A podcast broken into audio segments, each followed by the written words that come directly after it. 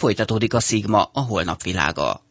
Szabó Zoltán 29 éves magyar fizikus nyerte a GE globális informatikai versenyét, amelyben a vállalat legokosabb számítógépeinek egymás közti beszélgetését kellett megfejteniük a résztvevőknek. Világszerte több mint ezer IT szakember, szoftvermérnök és adattudós kapcsolódott be a játékba a Twitteren. A magyar informatikus két hét alatt oldotta meg a rejtvényt, így ő nyerte meg a 10 ezer dolláros díjat. Szabó Zoltánt hallják.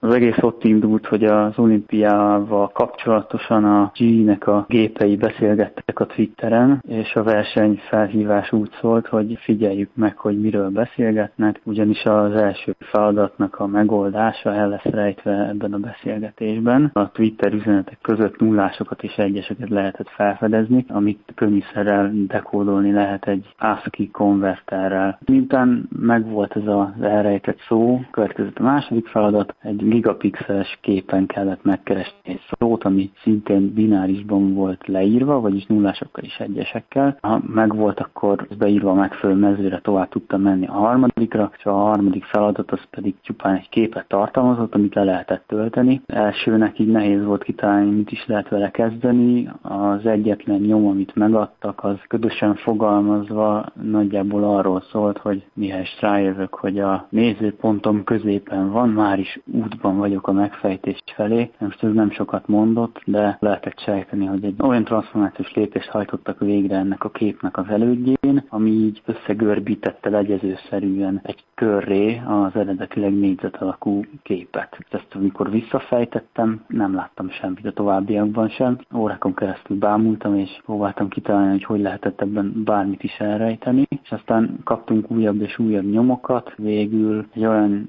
nyom, ami arra utalt, hogy nem biztos, hogy csak a látást, hanem esetleg a hallást is kell használni. Rávezetett arra, hogy egy hang van elrejtve ebben a képben. Az úgynevezett spektrogram formájában volt képben elrejtve, amit egy gép audio konverterrel akkor lehetett dekódolni. Önnek mennyi idő volt mindezt megfejteni? Az első két feladat az órákon belül megvolt. A harmadik feladatot is első nap órákon keresztül bámultam, de nem jutottam előre, és ahogy nagyjából két naponta kaptunk egy-egy újabb nyomot, úgy mindig volt egy ilyen fellángolás, kb. két hétig tartott. Nyilván nem folyamatosan dolgoztam rajta, hanem alkalomszerűen, viszont mindig gondolkodtam rajta. Ez tulajdonképpen egy játék, de mi a gyakorlati haszna egy ilyen versenynek? A nyereménye járt egy konferencián való részvétel is, amit novemberben lesz San Franciscóban. Az lesz a címe, hogy Minds and Machines, az ipari dolgok internetje című informatikai ágazatot próbálják ezzel népszerűsíteni. Arról van szó, hogy a gépek kommunikálnak egymással, de nem úgy, ahogy a Twitteren a verseny kapcsán, hanem igazi adatokat továbbítanak, és az interneten keresztül bárhonnan el lehet ezeket érni. Ezeknek az adatoknak a feldolgozásával, a bányászatával érdemes foglalkozni, rengeteg információt, statisztikát ki lehet belőlük számolni, és igazából az ipart és a gazdaságot, a kereskedelmet, ezt mind fel fogja lendíteni a következő években. Stigma. A holnap világa. Tudomány első kézből. Magazinunkat most a világ fontos és érdekes tudományos híreinek rövid összefoglalójával folytatjuk. Megkezdte működését Kínában a világ legnagyobb egytányéros rádió távcsöve. A 30 futballpálya méretű 4450 panelből összeszerelt teleszkóp a délnyugat kínai Kuichou tartományban egy karszölgyben épült fel. A beruházás 1,2 milliárd yuanba, azaz több mint 51 milliárd forintba került. A Thomson Reuters előrejelzése szerint többek között a gravitációs hullámok kimutatásán és a rák gyógyításának újfajta eljárásain dolgozó kutatók a legesélyesebbek az idei tudományos Nobel-díjakra. A favoritok között szerepelnek azok a szakemberek is, akik először alkalmazták emberi sejteken a molekuláris ollónak is nevezett technikát, amely a DNS pontos szerkesztését teszi lehetővé. A kitüntetettek személyét október 3-a és 10-e között jelentik be.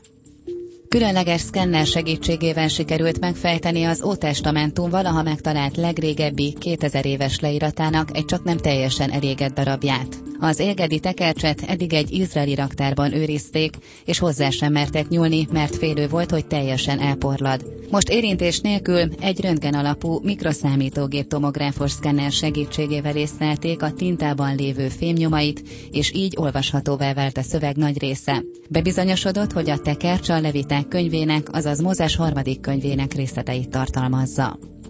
Hamarosan automata önvezető hajók közlekedhetnek az amsterdami csatornákon. A robotok áruk és emberek szállítására is alkalmasak lesznek. Amsterdamba évente 17 millió turista látogat, akik közül sokan sétahajókkal fedezik fel a várost. Nyilvánosságra hozta az Európai űrügynökség a 16 hónapja működő Gaia asztrometriai űrszonda mérési eredményeit. Már most elképesztő a háromdimenziós térkép, pedig ez még csak a kezdet. Öt év alatt több mint egy milliárd csillag pontos helyét határozzák majd meg a kutatók. Fehér Anna Magda kérdezte Molnár László csillagászt, aki az MTA Csillagászati Intézetének több munkatársával együtt részt vesz a projektben.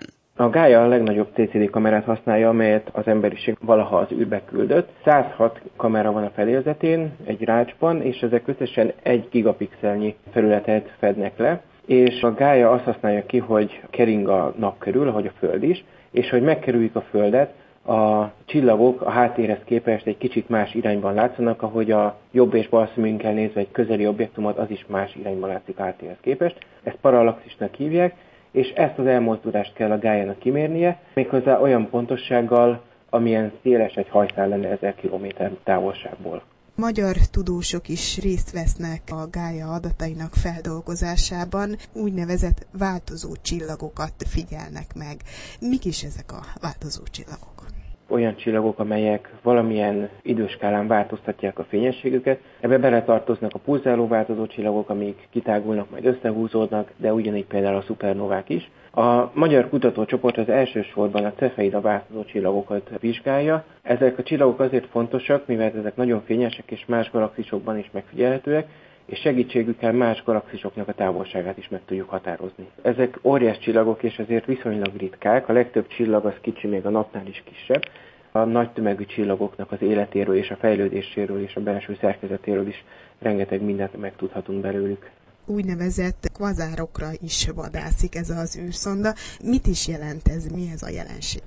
A kvazárok nagyon távoli galaxisok, amelyeknek a középpontjában nagyon nagy fényességet okoz a központi fekete lyuk, ami még anyagot nyel el, és ezek nagyon messziről is láthatóak a világegyetemben. És mivel ezek nagyon messze vannak, ezért nagyon elhanyagolható mozgásuk, és kiváló referenciapontok magának az égboltnak a koordinátáinak a meghatározására. Ezért fontos, hogy a gája ezeket az égi sarokköveket is kimérje, és az összes többi csillagnak a pozícióját ezekhez képest is meghatározza. Európai projekt ez az asztrometriai űrszonda, tehát a Gaia, és korábban is úgy tudom volt másik európai ilyen űrszonda már kint a világűrben, de nem tudom, hogy az amerikaiak, kínaiak szintén rendelkeznek-e ilyen mérőeszközzel, hogyan működik ez.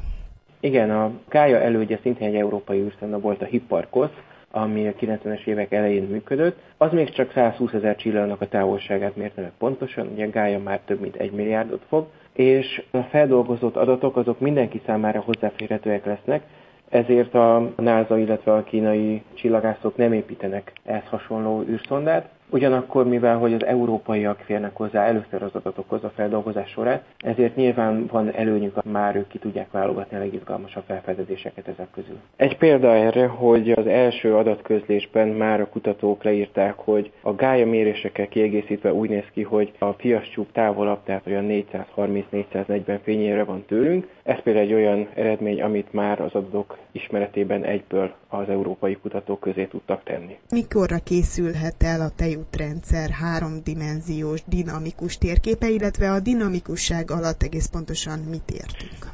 A gájától a következő években is várunk adatkibocsátást, minden évben egyre részletesebb adatokat fog közé tenni, de a végső katalógus, ami minden egyes kiértékelt mérést tartalmazni fog, az csak 2022-re fog elkészülni, és ez valóban egy dinamikus térkép lesz, amit úgy kell érteni, hogy nem csak a csillagoknak a távolságát és az égi helyzetét fogja megmérni a gája, hanem a mozgásukat is. Például meg tudjuk figyelni, hogy a csillagok hogyan keringenek a tejútban, egyes halmazokban hogyan mozognak, ezek a halmazok maguk hogyan mozognak a tejútrendszeren át.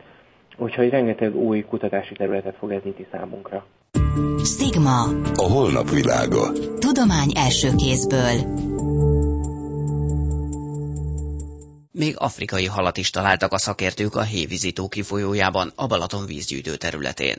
Hogy ez hogyan lehetséges, az Takács Péter, az MTA Ökológiai Kutatóközpont Balatoni Limnológiai Intézetének munkatársa mondja el. Alapvetően a hévízi tó az egy elég komolyan vizsgált élőhely. A tónak van egy 3-4-500 liter per szekundumos kifolyó vize, az a Hévíz Páhoki csatornába folyik, egy szakasz után azt már úgy hívják, és ez beletorkolik a kis Balatonba, és mi a Balatonnak a teljes vízgyűjtőjén nézzük a halállományt, és hát ez, ez volt az egyik mintavételi helyünk, ez a Hévízi tó kifolyó, és hát nagyon érdekes állatkákat találtunk benne. Mi volt a legérdekesebb, a legkülönlegesebb, vagy akár a legmeglepőbb, amit találtak? Hát a legérdekesebb az egy kék színű hal volt, amiatt nagyon ki is estem a csónakból. Pompás malavi sügeret fogtunk például. Ahogy a neve is mutatja, a malavi tóból, tehát közép-afrikai nagy tóból származik az állatka, egy nagyon szép kék színű akváriumi hal. Aztán fogtunk citromsügeret, jaguársügeret, tűzfejű tarkasügeret, jukatáni fogaspontyot. Ezt egy kb. 50 méteres szakaszról sikerült a Hévízi tónak az elfolyójából kimutatnunk. Az ezüstkárász mellett ezek a fajok voltak a többségben. Magyarországon nagyon-nagyon sok akvarista van. Szerintem több százezer ember foglalkozik ilyen akvarizmussal, és nagyon sokan, akik megunják, vagy túlságosan nagy a szaporulata állománynak, akkor így szabadulnak meg tőle. Legalábbis nekem nagyon úgy tűnik, és ez is valahogy úgy tűnt, hogy ez egy ilyen hal lerakap.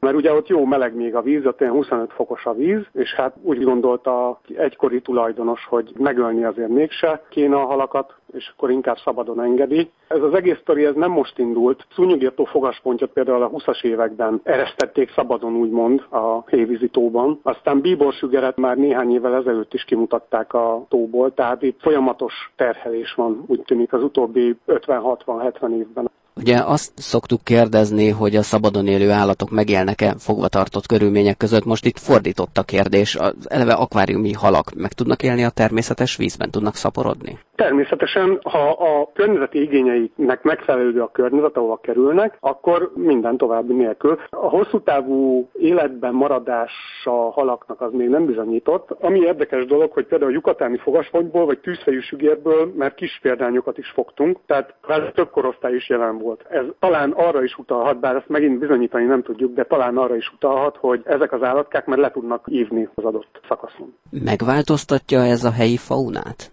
Nagy mértékben persze, hát nem vagyok etológus, de van köztük olyan, ami territóriumot tart. Tehát egy bizonyos nagyságú élőhelyet lefoglal úgymond magának, és hát az összes többi elüldözi onnan. Ami nagyon fontos, hogy ezek a melegvizes élőhelyek a legtöbb esetben nagyon speciális faunával, meg flórával is jellemezhetők. Tehát olyan élőlények vannak ott, amik a legtöbbször szűk elterjedési területtel bírnak, és rendkívül érzékenyek. Na most, hogyha berakunk a rendszerbe egy teljesen idegen állatot, az vagy elpusztul, ugye mert mégse jó neki az a terület, vagy hogyha megfelel az élőhely, akkor ő elkezd majd ott nekünk kicsit mozgulódni és helyet követel magának.